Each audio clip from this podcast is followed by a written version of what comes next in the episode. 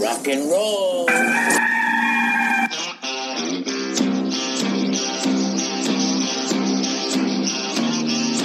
It's your daily dose of all things Gamecocks on the Inside the Gamecocks podcast. Here's JC Shurburtt.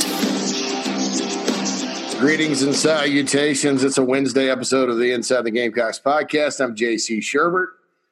Um, you know what's kind of kind of funny, guys? Like every time I get on the, the podcast after a loss, uh, I don't know if you guys guys have seen Major League. Um, Bob Uecker plays Harry Doyle. I just feel like, oh, welcome to Tribe Talk and the Indians, uh, you know. Um, anyway, I just thought about that when I was uh, logging on today to record this thing. It's Wednesday. Uh, that means there's a lot of me out there in the media. Um, Tuscaloosa Radio, Tide 1029 every morning uh, on Wednesdays at around, I guess, uh, 8.30 Eastern. You can catch that on the internet. I'll also be on JB and Goldwater today, uh, starting at 12.30 to 1.30. And then later this afternoon, we'll have another JC and Morgan College football podcast where we review all the teams from last week, including the call. You know, I made the call on the Mississippi State game. It's very rare I get a bold prediction like that right, you know, because uh, I think, as I've explained before, I think in terms of scenarios when it comes to outcomes of college football games. Uh, and so I'm thinking three different scenarios in my head. It's hard for me to latch on to actually one. But, um, you know, that was one I called. So, you know, 16 and a half point underdog Mississippi State Bulldogs uh, defeated LSU this past weekend. Congratulations to Mike Leach, the Pirate, who we all know and love for his outstanding press conferences, and, and what a way to start the uh, the SEC career, his SEC career, something that he's been wanting for a while. I know that from talking to people that know him. So that's a, that was a good deal, and glad to see him go down there and, and win that football game. But we're going to talk about that on on JC and Morgan today, probably on JB and Goldwater as well. But this, of course, is the Inside the Gamecocks podcast. We're going to talk Gamecocks. Carolina, you know, another big SEC East game this weekend, uh, noon kickoff. I believe Florida's number three in the country right now. I saw in one poll uh, down at the swamp. Um, impressive offensive showing for them. A 51 35 win at Ole Miss to open the season. Uh, that game margin wise went about like I thought. I, I, thought Ole Miss probably could cover the 14 and a half. It was 16. Um, and so, you know, uh, I, what I, I, I was, I'll admit, I was a little surprised there was 86 total points scored, and I was surprised Ole Miss got 600 yards of total offense, and uh, the Gators got 642. There wasn't much defense being played uh, out there in, in, Oxford, Mississippi, but um, certainly uh, you have to be impressed with Kyle Trask, Kyle Pitts, the receivers. Uh, the run game, you know, Dan Mullen's offense is just so good uh, when it's clicking on all cylinders, especially when he has a passing game. uh, I think uh, if we remember two years ago, which was kind of the game that started this whole slide for Carolina, Florida was very one dimensional as far as being able to throw it and pass it. But um, that's certainly not the case with Kyle Trask. I think they've got a really good one. Um, you know, looking at the matchup, and um, you know, you, you, folks know you're you're familiar with Florida. Uh, I think Florida's got the best skill talent right now. Uh, when you look at their receivers, backs, people that can make you pay for a missed assignment, quarterback, all that since Urban Meyer, um, and, and, that's really more a tribute to depth. You know, you got everybody from you know Kadarius Toney to Trevon Grimes. Uh, Copeland's a really good receiver. Then you got Pitts at tight end, and you got some young guys behind them that are all fast. It, it actually looks like, you know, skill wise, a Florida team, you know, that you, that you come to know and expect from the Gators. Uh, so they're they're fast and, and they're good, and you know he's got a waffle house ha, waffle house hash brown uh, type of menu of options as to how to get these guys the ball. Um, and he's always been that way. So, you know, hats off to Dan Mullen. I've always said his offense, scheme wise, is probably one of the best you can run in the SEC. You know, just because it, you know they have a power run deal to it, but you can also open it up. It's very flexible, you know, to fit your personnel. Um, you know, I think that heading into the year, there was concern on the offensive line for Florida. They didn't seem too concerned on Saturday in Oxford. It's an older group, talent wise. You know, they may just be a little so so. They're good at their assignments. Um, so South Carolina's defensive line is going to have to come play because that's that's an area of the game. There are very few uh, that you can look at and go, well, the Gamecocks could, you know, get some things done on the defensive line. You know, talking about guys like Zacch Pickens and Kingsley and Enagbare, JJ. Uh, you know, Jordan Burch, Flash coming off the bench the other night. You know, you got the interior guys, uh, you know, Keir Thomas, Jabari Ellis, uh, obviously Aaron Sterling's out there. Uh, so I think that, um, you know, just if you want to look at a matchup where Carolina could have a chance to make some things happen, it's definitely their, you know, their O line versus the Carolina D line. Um, you know, and Kyle Trask is outstanding.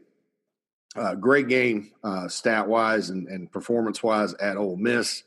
Uh, I think he really turned their season around last year because they were they were heading towards a second straight loss to Kentucky before Franks gets hurt. He comes in, leads them back to the win, and they they just kind of got on a roll from there. And you know, when you look at them last year, the last two years, really, you know, they haven't been the, dominant Florida Gators of the Urban Meyer and uh, Steve Spurrier era um, you know, the team that just, you know, scare you to death and put 60 on the board with you.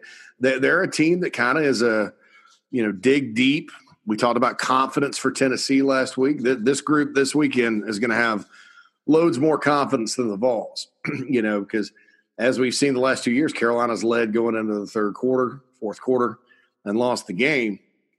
And that's happened multiple times. I mean, that's, uh, Gators have been down. They come back. You know, they get up off the mat. Uh, and that's a tribute to Dan Mullen and his ability to motivate and his assistant coaches and, and the players down there. That they, uh, you know, Florida for a while there under under Jim McElwain, I thought if you got them down, you know, they were kind of a front runner team, and, and that caught up with them the year he got fired.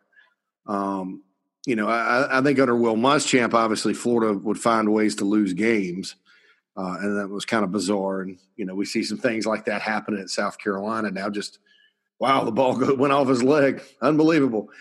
Um, that kind of thing. But under McElwain, I, I thought they kind of became a front runner type group where if things were going good, you know, they, they, they could beat you. But if things weren't, you know, they, they just kind of curl up into a ball and, and not, I don't want to say quit because I, I don't want to question a whole entire football team's heart, but you know, you, you could get them down, you could beat them. Uh, that's not the case under Dan Mullen. And you saw signs of that his first year when they lost to Missouri by 21 at home. They're kind of hanging their heads after the Georgia loss. Uh, and then Carolina comes in there and 31 14, you know, and it's, it's, it's looking bad, you know, looking bad. And at that moment, you know, and we talk about moments and, you know, you, you look at, um, what Paul Finebaum said about Tennessee and Carolina being chips passing in the night. You know that that game in, in Gainesville two years ago. I hate to keep keep harping on it, but look, things have not turned around in a positive manner, with the exception of a, of two and a half games right there in the middle of last year for the Gamecocks. Since then, and the Gators have been playing in you know New Year's Six bowls and are the top five. And you know Carolina holds on and wins that one you know, then maybe it's the Gamecocks that sneak sneak into the Peach Bowl that year or something. I mean, that you know, I, I don't know that Carolina still would have. They'd probably still lost to Clemson, or they'd have been sitting at eight and four at the very least, uh, and and would have had a win over Florida, and that would have knocked Florida back. But that was a ships passing in the night type of game, and uh, you know, then they, you know, another opportunity last year to beat this team, and you had a bad call, obviously, but bottom line is fourth quarter once again they owned it. And that's confidence. It takes confidence to play through mistakes and errors and, and when you get down. And, and look, I, will be honest, I out of Collin Hill on Saturday night, I saw some of that, you know. They're down 21 7. The life is being sucked out because Tennessee just kind of lined up and ran it and got up by two touchdowns. And the offense hadn't done anything since the first drive, and then bang, bang, bang. Then they're back in it. And then all of a sudden they got the momentum and ended up making it a ball game. Um, they just didn't do what it took to win. Uh, especially on defense. I think you know. I think you know South Carolina's defense has a bad habit of you know when they get a score on offense or the offense does something good or special teams uh, of that next drive instead of sustaining that momentum, giving up a big play, making a mistake, whatever the, the case is. Uh, and it's been that way for a little while. So, you know, really the, you know, I mentioned last year's games. Um, you know, I think the Kentucky and, and Georgia game they didn't, but uh, I think Florida last year they did, and every, you know, every other game they lost. So, you know, you, you got to when you do something big on offense, when you answer, when you get back in it, you know, you need that stop, and it's not going to happen every time, but it, too many times, you know, South Carolina would answer the Vols, and then they, the defense would let them answer right back, and that was tough. You know, so Carolina's got to get better there. You know, if this is if this is a game Saturday, you know, they got to counter punch with their defense when their offense does something good um, you know, and, and I think that, uh, you know, when you look at it, you know, Trask is outstanding. And back to this point on him. But the problem is you take him away, Mullen's still going to find a way to run the ball, and Florida's got really good backs. You know, they, they've got good backs. Um, they got guys that can make plays, make things happen. So, you know, you, you kind of pick your poison if you're shutting them down because they are going to run power and run right at you. So again, South Carolina's defensive line has to play well. Ernest Jones has to play well. The linebackers have to fit the run, you know, as well as worrying about Pitts and everything else. So it's a it's a challenging game, I think, from an assignment standpoint for the Carolina defense. But you know, uh, don't don't just think that if you shut Pitts down and and and, and you know, or slow him down and, and Trask is off you're just going to go in there and win because you know Mullen's you know base of his offense is based in power run. That's why they can get by with, with playing a guy like Emory Jones, which they'll start doing probably next year. That's you know not all that great of a passer, but he can run because they'll just power run you to death with their quarterback, and, and it's the beauty of their versatile system. And I like their system, and I think you know I, I think that the fact that they're more, I guess, open with the pass now really helps them I don't know how far they would be going right now if they just had Jones back there and they're trying to run power behind the offensive line or whatever. When you're at Florida, you know, if we think about it, Tim Tebow obviously was the power runner, but think about, you know, when Mullen was there, what kind of skill they had everywhere else and speed. And the fact that they could run the crap out of the ball. They'd run it with Harvin or those little guys like Rainey and Demps, or they'd you know, throw it to their receivers. Tebow could could get it out. I mean, it, you know, uh, that was a bear to stop. Um, and Mullen is really, really good at that. And I think back at Mississippi State too, with Dak Prescott, you know, power run team, but Dak could certainly beat you with his arm. Um, you know, and so so that's the deal. There is you got to kind of pick your poison with the Gators. And you know, I think that with Carolina, it's all going to come down to the you know, to the front seven if the secondary is able to, you know, slow them in the passing game. That's a big if, because um, that may not happen either. But if it gets down to, you know, okay, the secondary's hanging in, Trask is a little off, you know, it's going to be up to those guys on the D line and Ernest Jones and, you know, Damani Staley. I guess he's playing will linebacker or whoever they have in there um, to make some things happen. Uh, Florida's defense was missing some personnel last week. Uh, I, I, do think they lost some good players off last year's team, but they still returned some guys. You know, Marco Wilson, I think, is an outstanding corner. Um, I, I, think that they've got you know speed and talent uh, at linebacker and in the front seven. Uh, it's Todd Grantham, uh, and I'll tell you this: th- this defense it, it's feast or famine. It, it uh, there's a scenario in my head, and I told you I, I do scenarios where it's disaster for South Carolina. Uh, if the offensive line can't slow them down, if they're not picking up their assignments, uh, et cetera, et cetera. Keep in mind, South Carolina's sort of a pro style offense right now. You know, they don't have a guy that can just take it and run away from the rush. Uh, they're going to have to make good decisions in the run game, and, and Collin Hill's going to have to get them into the right play. Now, the positive thing is, I think Mike Bobo is pretty familiar with Todd Grantham and what he likes to do. They were at Georgia together for a long time. Um, So he's probably got some play calls there that'll work. But you got to execute it, and they're so fast that you know you know you get one mistake, uh, and they're going to come off and, and obliterate you in, in a turnover, big sack. It'll be a momentum shifting ball ball play. So you got to be careful with that defense. It could it could, it could spell disaster or it could spell opportunity. Yeah, that's kind of my theme of this: disaster or opportunity. And I think that you know that's the case anytime you face a Grantham D. And and I'll, I'll go back the last two years. You know, credit the guy. You know, and I like and, and I, honestly, I've never been a huge fan of his style of defense because I watched it at Georgia over the years, Mississippi State over the years, and, and there are games. By God, they're awesome, and, and, they're shutting people down, and nobody nobody's going anywhere. They're not running the ball. I mean, some of those games against Auburn, I remember with Georgia. You know, nobody they wouldn't be nobody'd score over twenty, but Georgia just completely shut them down.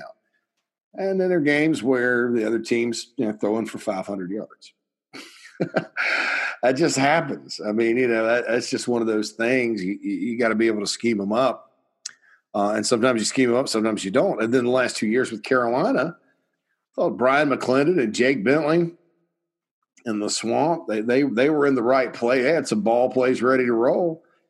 Uh, and then he adjusted, and then there was no adjustments. And then last year, I thought the same thing. You know, Ryan Hilinski didn't play that bad in that game. He had some mistakes uh, especially on the, the, vertical balls down the field. Um, and, and, then the play call inside the 10 where you, you know, once again, you have him throw it like he did at Missouri and it ends up being a bad play. And you probably you were running all over him.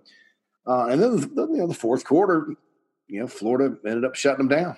Uh, I don't know how far that offense was going to go. Uh, maybe they played the best they could in that game, but you know, certainly certainly, you know, the last two years, Grantham with his defense has owned the fourth quarter against the Gamecocks. Um, but they're fast, and like I said, it, could be disaster or opportunity for this offense on Saturday. I can I can really see both scenarios in my head um, as far as that goes. All right, we'll talk more about the Gators and the matchup. You know, got a Thursday episode, then we'll have the final word episode on Friday, and then everybody gets to get up early on Saturday and, and watch the ball game. I, you know, I, I don't know what to think. I'm, I'll tell you, I'm probably not going to pick a Gamecock win. Um, you know, I picked the Gamecocks to win by four last week. They lost by four. Uh, I'm just, you know, and look, I didn't pick them to beat Georgia last year either. And, you know, I, I don't, I think I did beat, pick them to beat Kentucky, but, you know, I, I, yeah, I just, you know, when you look at the matchups, this is going to be a tough one. So so don't expect a upset prediction from yours truly, but I will have the final word. I'll break everything down. All right. So so yesterday, Will Muschamp has a press conference. I wanted to address this. It um on Saturday, and somebody sent it to me. There was a tweet with a video of Muschamp from two or three years ago using the F bomb, talking about Spurs up, trying to get the crowd fired up. And it was an outtake between he and Justin King. You guys know who Justin King is. And somehow it leaked and it was all over the place. And USC had to release a statement. Muschamp's mom apparently got on him for saying it. It was all over. Um, here's my opinion. And then he was asked about it by Phil Kornblut, and people were like, oh, and then Muschamp, you know, I, I think you know, knowing Muschamp and Kornblut like I do, I think you know, and kind of studying their patterns, I think he was half joking, and, and here's why. Have you ever noticed when Will Muschamp gets upset about a question from the media, it's a one-word answer and a glare. It's not, you know, he goes on and on and on, and chuckles to himself, and, and says, "Hey, Tiger, Tiger Phil strikes again," or whatever. Um, if he's really mad about something, he's going to roll the the no or yes and glare. I mean, he that's just that's just him. And so I don't think he was mad. Uh, I do think it's funny that he used Tiger Phil. That's kind of a, a, a social media or internet moniker that Kornblut's had uh, attached to him by a lot of people over the years, and you know the Clemson people call him Gamecock Phil. You know, so it's yeah, I think that probably tells you something about how he does his job. Um, but but you know, I I, I thought it was kind of overblown. I thought that you know, number one, I don't care if Muschamp uses an f bomb in a video. It's 2020. Um, is it is it something that's you know sound practice for a, a football coach at a major institution? No. You know, I, you know, is it something that you should do all the time? But the, the fact that it's there, I don't care. I mean, have you ever read Nick Saban's lips on the sidelines? You've read Muschamp sometimes. Um, you know, I know it's different and more jarring being on a video, but I don't, you know, I'm not going to get upset with the guy. Number two, it should have never leaked. If you're out there and you're listening to this and you leak that video, you're a clown. Okay. You are a clown. And I hope you feel happy being a social media hero and embarrassing Will Muschamp in front of his mom uh, and all that. But you're a clown, um, and you're probably going to be irrelevant for the rest of your life. Uh, even if you think you will be somewhat relevant now because you're the hero that leaked this video, um, I promise you, your life is not going to be a success because you're a clown for doing that, and you will continue to make clown decisions throughout your life. So I hope you're happy. Um, and I'm, if you're a listener to this podcast and, and that happened, then, you know, I'm sorry. You don't have to listen to me anymore. But if you leak that video, you're a freaking clown. And I hope Will Muschamp finds out who you are because if you work anywhere in the University of South Carolina, you're going to be fired. And I'm glad you will be fired because you deserve to be fired. You know, there's no purpose to leak that unless it's to embarrass somebody you know, and to make yourself look, oh, look at this. You know, you want to get inside scoop, you know, you're you're welcome to come, you know, compete in our business and work hard and get sources and treat people right and all that. That's inside scoop. That's real stuff. That's real work. But you know, you just happen to get a video from somebody and you're just going to put it out on social media and spread it. You're a clown. C L O W N clown you know and look maybe you will be a success in life i'm not trying to damn you for the rest of your life for one mistake but uh, uh people like that people that want to sit there and embarrass people on social media and, and get out there and, and, do things like that are clowns and and they really have no place in our society you know those types of decisions so you know i hope your mother whoever leaked it you know maybe calls you up and says hey that's that's not a good idea I raised you better than that because that, that's probably the deal there. Now, I don't know who leaked it. Uh, I think it'd be funny if if maybe it was someone that maybe it was intentionally leaked. I don't know. You know, let, let's let's let's let's not rule anything out because I don't know who leaked it. But I, I I guess my overall point is I am sick to death of people on social media trying to gain relevance in their lives by by trying to to stir the pot and embarrass people. You know, I mean, it'd be really easy to set up an operation where you know your whole purpose is to go embarrass people on social media because you know human beings are embarrassing. Uh, and in this country we have such wonderful freedom. We're free to be embarrassing all we want. You know the, the, the people of walmart thing you know you've seen that on social media stuff like that.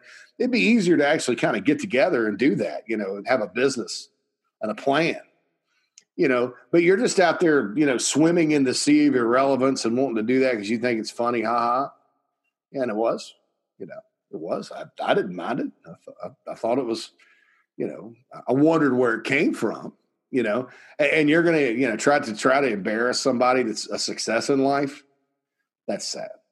That's sad. But again, I don't know who leaked it. Maybe it was leaked on purpose. I, I don't know. But anyway, so I don't care. You know, I, I, don't care about that. I don't care about Kornblut's question. I don't care about Muschamp's answer.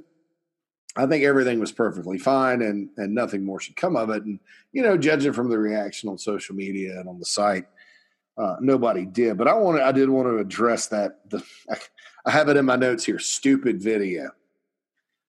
So Anyway, watch it be one of my friends. Man, why you call me a clown? I didn't know you leaked it. You're still my friend, but you know, that's a clown move, man. Clown move. Um, Gamecocks do have issues uh, uh, injury wise this week. Sherrod Greene's out. Damani Staley will take his place at will linebacker. When they play a will linebacker, I think you're going to see a lot of dime, to be honest with you. Um, And uh, you know, with Sherrod, I, I, thought Saturday night. I don't want to. I don't want to jump to conclusions here, but I, I, did think that he looked a little more like the Sherrod that you know we, we, we saw in 2018 than maybe last year. Maybe he's a Sam. I, I don't know. Uh, maybe that was just the first game. Uh, I don't know, but um, you know, I don't want to throw him under the bus or anything, but you know, he didn't really play the whole contest. But you know, I, it's going to be interesting to see what happens at that position with uh, will Mo Kaba step up, what will happen, and then uh, Izzy Mukuamu and uh, Jamar Brown are day to day. I don't have any information as far as if they're going to play or start. They keep that kind of locked. Maybe the guy that uh, leaked the video can leak the injury report for all of us. No. Um, but I, I, do think with those two guys, with, with kind of Izzy and, and Jamar's unique skill set, you know, Jamar can play a will linebacker dime spot cover. Uh, and Izzy, of course, is a bigger corner that can match up well. Um, I think they're needed this weekend as far as that goes. So hopefully they get back out there and, and rock and roll, um, you know, and, and make things happen. You know, Carolina's going to have to play much better on defense. So we'll see. All right. So we got the, um, what do we have here? We got uh, the mailbag. That's right. For those of you that don't know, I've been battling a cold this week. I don't know what the heck. I thought it would be over. But the weather's getting cooler, so maybe that's it. I don't know. But all right, so here's there's two ways you can get into the mailbag. Uh, a Clemson fan has tweeted at the Big Spur Pod talking about coaching. He's, uh, you know, obviously doesn't care about Carolina not having good coaching, but he's like, coaching. Um, and I, I, guess it was in response to saying the difference between Tennessee and South Carolina's confidence. Look, I don't think I don't think Tennessee outcoached Carolina on Saturday night. I, there was no like there's some good play calls by Jim Chaney. Um, I don't think there was any kind of dramatic difference, talent or coaching. I think it was just game day performance, which is a uh, is it's it's a branch of the tree of coaching. But as far as like X's and O's, I don't know. You know, All right, uh, Thomas. Thomas used to be a frequent emailer of the box when I was on in Columbia, so I always like to read his uh, emails. He said, "JC, I'm no fan of Will Muschamp. There's no mistaking that. But the comment about the transfers, if he is let go, intrigued me. Well, there are a lot of them at UF after he was let go. I don't recall that being an issue, especially given." how many folks argued that McElwain won because of all his players? And players would actually rather keep Mus- Will Muschamp and lose than get a better coach. Um, no, that's not the case. And, and guys did not leave Florida in mass when he left. They stayed. I think the guys that could go pro stay, and he told them that. I mean, Will Muschamp. Look, here's the thing about Muschamp: if if he if if something happens or things go bad, really bad, and he's let go, he is not going to sit there and look at his guys and say, you should get out of here. You should transfer, whatever. You know, now he did go to Auburn and start recruiting against Florida and get guys. But Muschamp, you know, as far as the players at Florida, he encouraged most of them to stay, you know, and then McElwain did win the East two years in a row, and then the bottom fell out. Um, and so there wasn't. The the issue here is I think we're in a different time period than in 2014 when he was left get let go. It's we're, we're six years down the road, and because of the transfer portal, which there was not a transfer portal then, uh, and because of the push to get guys eligible immediately and lawyers getting involved and all that, I do think if he is let go, there are going to be a handful of guys that leave.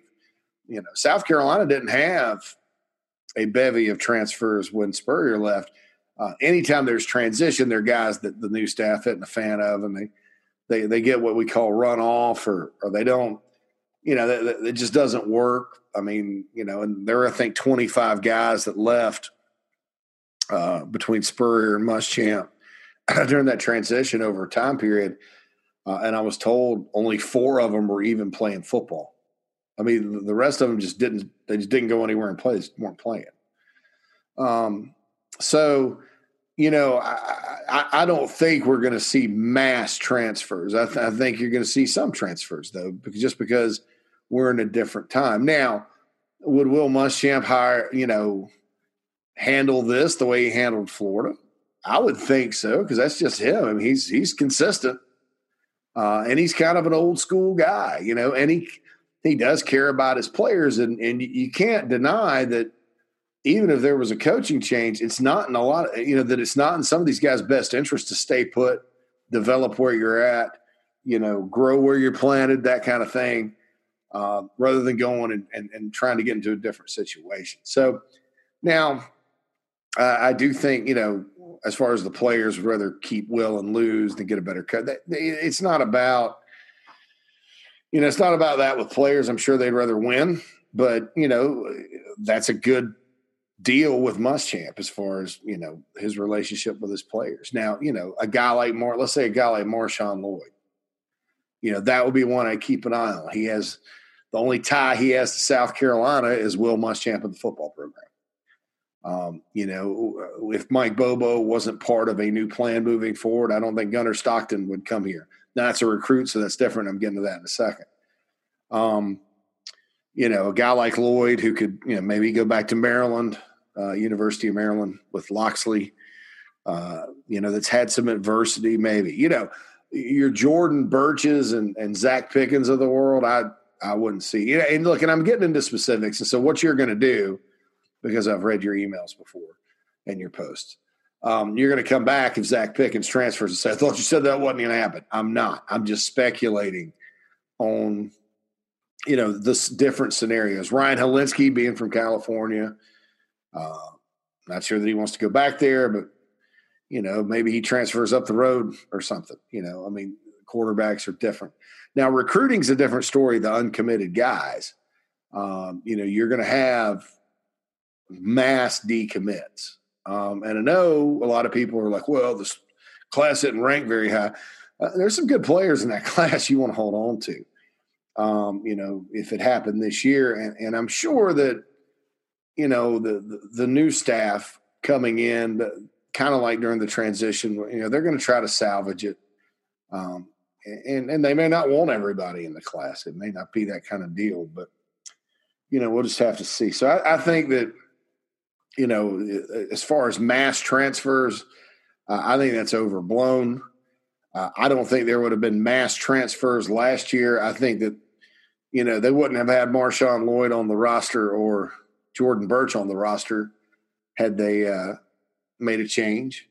But, you know, if things continue to go bad, then the right move would have been to have gone last year. And I said that. And, and, and audience, my people out there, like I tell you, I think in terms of scenarios. Um, and I know we kind of live in a black and white world, and I, I know we live in a you know a bottom line winner. You either win or you lose in football, and that's great. I love it. But you know, last year I, I just did not think it was an open and shut case that that Muschamp should stay. I thought it was intellectually dishonest to talk about. Well, you, it's a five year rebuild. Well, yeah, it is. So you're supposed to gradually get better. Um, you know, I, I thought that you know I agree with the theory sometimes that new coaches struggle in year four and five uh, because they take over a roster that has some good players and then they leave and the recruiting's not so well. But, but that's not the case here. Recruiting's gotten better and better every single year. And then he wasn't left a bunch of good players on the roster. He coached a lot of guys up. It ended up being good that Spurrier left. But Hayden Hurst was a wide receiver when he got here, and he was like one of two with Deebo, who had never played. They didn't have a quarterback. You know, I mean, you know, getting getting Chris Lammons and Rashad Fenton to the NFL is is a example of individual talent development. But, but there's still no reason to go four and eight with the team they had last year. And if they bottom out this year, all SEC schedule or not, there's no no reason for that. Look, ever ever Tennessee is a top ranked in the top 15. Would I rank them in the top 15? Probably not. There was no difference in talent between the two teams on Saturday night. None. Tennessee had one, two more big plays. Carolina made one or two more mistakes. You know, Carolina made two mistakes. Tennessee made two big plays. Difference in the game. You know, so it's not like South Carolina sitting here, you know, as the losses pile up with a group where you look at it and go, oh, they just don't have the horses. Now, are there some positions that leave a lot to be desired? Yes. Yes. Do they have the horses to go beat Clemson? No, not right now. Probably a good thing they're not playing them. Do they have the horses to beat anybody on their schedule? Yes. Yes. Do they have horses to beat Alabama? No. no. Ohio State? No. No. Everybody else? Yes. That's not bad. That's not bad, folks. So, uh, there's no the point of all that is there's no excuse to be six and twelve in your last eighteen games. And Will Muschamp will tell you that. I'm not, you know, I'm not he I'm not saying something he would not tell every anybody to their face. Mitch, what's up, man? Love the pod, JC. He says, I'm trying to steal the wife's phone this weekend to get you another five star rating. Appreciate it, Mitch. I'm wondering about Joe Anderson. I haven't heard much. He's not playing. Leads me to believe he had some COVID issues with getting it, contract tracing, or he regressed. Heard anything like that? I'd like to think he'd get snaps over Tonka. Although if Tonka's that good, right on. Um, keep up the good work. I can't handle calling shows on the radio. Too many negative fans right now jumping on the fire Muschamp bandwagon. Excited to see Bobo work throughout the year and watch our offense grow. I mean, yeah, that negativity is going to come again as the losses mount up. I haven't heard of a COVID issue with Joe. All I've heard is inconsistency in practice. I'd play him because I, I look, I love Aaron Sterling. I think he's a productive player. I don't think he's an every down defensive end uh, guy. The word's kind of out that he's 250 pounds, and while he can fight through blocks sometimes, sometimes he's a liability. And I'd rather have girth there and just let Aaron come in and rush the passer, which is what he's good at. Um, that's my opinion. That's not like you know fact. Because I mean, there's a reason they've been playing him. And Aaron Sterling, quite frankly, grew on me last year. Uh, I didn't think it was an issue the other night, but I'd, I'd mix Joe in there. I'd mix Joe. Uh, quite frankly, I'd, I'd, I'd, have him play it over Tonka. I know they like Tonka. I know Tonka has a bright future, but um, I, I, have not heard of like a COVID issue. I did hear there was some on the D line though. Um, I don't know which ones. So uh, they missed some practice time and all that, but I have not heard that about Joe specifically. And you know, I'd like to see what he could do. I mean, he, he's a guy that kind of flashed in a spring game. We hadn't heard much about him since. Obviously, a highly regarded guy. Um, and he's bigger, so slide him, shoot, you can slide him inside. He's bigger than Keir Thomas. So I, I don't know. I don't know what the situation is there, but he's a big end, and um, you know, maybe they're trying to make him a tackle. Maybe he's just not that good. You know, there there are busts that happen, but um, I think it's too soon to say that just because it's only year two of him. But Mitch, really appreciate it. Um, and uh, you know, I, agree. You know, on the on the call in shows, it, it gets it gets tough. It gets tough, and you never know who you're talking to either. But I probably will have a call in show at one point in the near future, so we'll see. Noah says, JC, thanks for your hard work on the podcast. On Saturday, while the result was disappointing, I thought JJ and Enagbare played really well. But do you think he can sustain that level of play over the course of the season? That's the key. I do think he needs to clean up some against the run, but I, I did think he played really well pursuing. He was active. I think he's a hell of a pass rusher. Um, and that's the key. You know, he's shown flashes during his first two years. The first year he had to play inside. Nah, I wasn't a fan of that. You know, the first year too. Then they move him back out to Buck against Akron, and he showed out. I think Buck's kind of his position. Curious to see kind of what happens if Jordan Burch starts coming on. Um, maybe they'll rotate those two guys. Maybe they slide Enagbare over to the other end, and I don't know what they can do there. But because uh, he did play the other end last year, so but I didn't think he played well. I, you know, I, have been talking him up for a while. You know, there was that play him inside as a freshman, and then last year he had some some injuries that he worked through. He's healthy now. He had a great camp. Um, I just hope he continues to play well. You know, uh, and, and there are some things about Saturday night that he does need to clean up a little bit, especially against the run. But really, you know, everybody's got to play the run, man. But you, you got to have you got to be able to rush the passer from the buck position, and that's uh, that's what he did. So uh, I do think I'm excited to see how he develops and grows moving forward. All right, so Brandon says JC, I'm predicting at least half, if not eight, of the SEC ending up with records between six and four and four and six based on this season's format. There will be a lot of unexpected wins and losses this year. Do you think that is a fair assessment? Yes. And I was talking about that today because, you know, with uh, Wimp and Barry over in Tuscaloosa, because we're sitting there talking and we're like, how many games is LSU really going to win this year? And what you know, there's there's nowhere. Somebody said on the board on the Big Spur yesterday, there's nowhere to hide because you you don't have uh, the Citadel, or uh, maybe the Citadel is not a good team to mention. Maybe you, you, don't have like Coastal Carolina, East Carolina, like the Gamecocks did to start the season. They lost a game against Coastal, East Carolina, Wofford. Um, so those are three games you, you probably think you win. You know, so if you're five and five, or you win five SEC games, I mean, you know that that's eight. Um, and usually, uh, unless you have a rival like Clemson or you know, when Florida State's good or Georgia Tech's good or, or, or Louisville's good or whoever, you know, you know, and, and, SEC teams do play some of these, you know, neutral site games. Uh, Auburn has some. I mean, teams have home and homes. Georgia, Notre Dame. But even if you go three and five in the league, in most years you should you should go, you know, depending on who your non-conference is, four and zero, oh, at least three and one. You know, so you have a chance to get a seven and eight wins and, you know, we've had 11, 12 game schedules for a long time 40 years in college football. And so we all sit around and go, well, you win eight, you win seven, you win six, you win this, win that, win that. And this year, you know, you win five, and, and, and mentally you're like, that's not a good record, but it is. It is.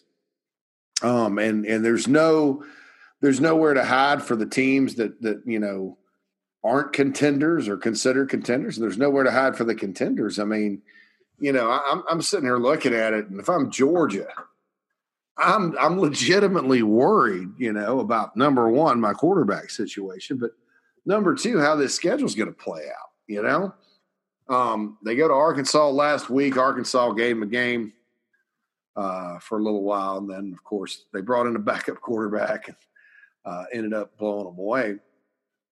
But you know, you, you look at it, and well, they got Auburn this weekend, Tennessee the following weekend, and then they go at Alabama and at Kentucky before a bye week.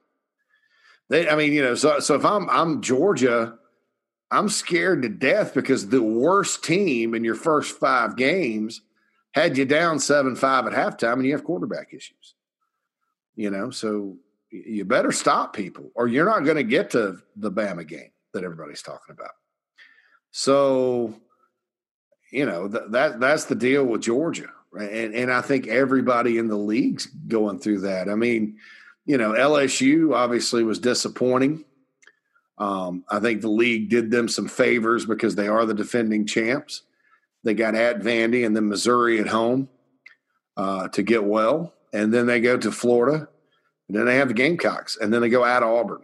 So, so that's not easy. I mean, you know what South Carolina's facing the next few weeks. Mississippi State uh, actually has a path to being undefeated when they play Bama because they got Arkansas, they got at Kentucky, and they got a Texas A&M team that you know didn't look like a score against um, Tyrone Nix's uh, 2007 Gamecock defense yesterday or, or Saturday you know, speaking of A and M, at Bama, Florida at home, at Mississippi State before their bye week, they could be one and three. They got Arkansas, then they come to they could be coming to Columbia two and three. I mean, so yeah, I, I think you're absolutely right, and I think fans at all schools, you know, literally have to to keep that in mind this year. You can't just go, well, you know, five wins and Jimbo Fisher's third year is unacceptable. It's a different year you can't judge it by the other standards. But I'm hopeful we get back to the previous standards. And this is just yet another thing about Will Muschamp that's baffling. because you know we talk about his luck and and you know a lot of us don't believe in luck i'm not a big believer in luck i think you make your own luck that kind of thing but when you really look at the big picture i mean you're you have a bad year at south carolina where your quarterback gets hurt first game and things just don't go well and you go hire a new offensive coordinator you know, there's some excitement and you're continuing to recruit well and you look at the 2020 schedule and you're like, all right, you know, had a tough, tough one last year to, to open up, but we got Coastal Carolina, we got East Carolina, and we got Missouri for the conference opener. I mean, you're looking, and then at Kentucky. And all those games would have already taken place. And Carolina, in an alternate universe, could be sitting there at 4 0 instead of 0 and 1 um, and really be the same football team. Because that football team I saw Saturday night, based on what I saw from some other folks, the Kentucky game probably would have been a little closer, but they would have beaten Missouri, East Carolina, and Coastal. But lo and behold, a global pandemic takes place. And because of the global pandemic, everybody goes to this all SEC schedule in a critical year five for Will Muschamp, South Carolina. You could not write this better as far as like rotten, rotten. Or uh, I'm not going to say bad luck. I'm going to say rotten luck. I'm going to say misfortune. Spurrier used to use that word, misfortune.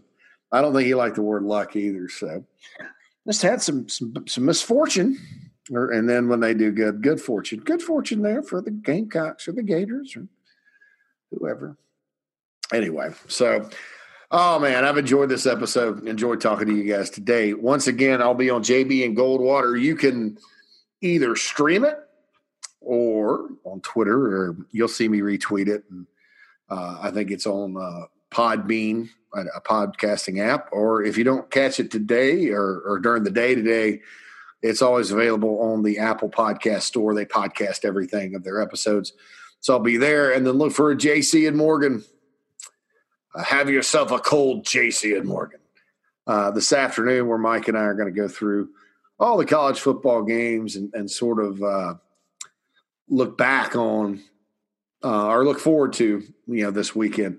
One thing I will say right now, Miami uh, probably feeling good about itself right now, and rightfully so. Florida State, complete dumpster fire. And you know, people talk about recruiting rankings all the time. That school, you know, always has a top ten class but it looks like apparently they haven't recruited the right talented guys and they've already given up on their new coach and you know boy it's just a just a mess down there so uh, as as tough as last saturday's loss was be thankful you weren't florida state where you really have no history to battle um, you know one team in your league that's that's really that good et cetera et cetera and you go down and lose to what has been your equally dysfunctional rival by 42 points. Uh, and you weren't competitive. So that was uh, that was pretty bad. And uh, and then you know also in their case, it's not like they can fire Mike Norvell and go hire another guy. They're sort of stuck. They've already made their coaching change. So you know we'll see what happens. All right, Red's growling at the mailman. So I'm gonna get out of here. This is Inside the Gamecocks. JC Shurburtt, Have a great Wednesday.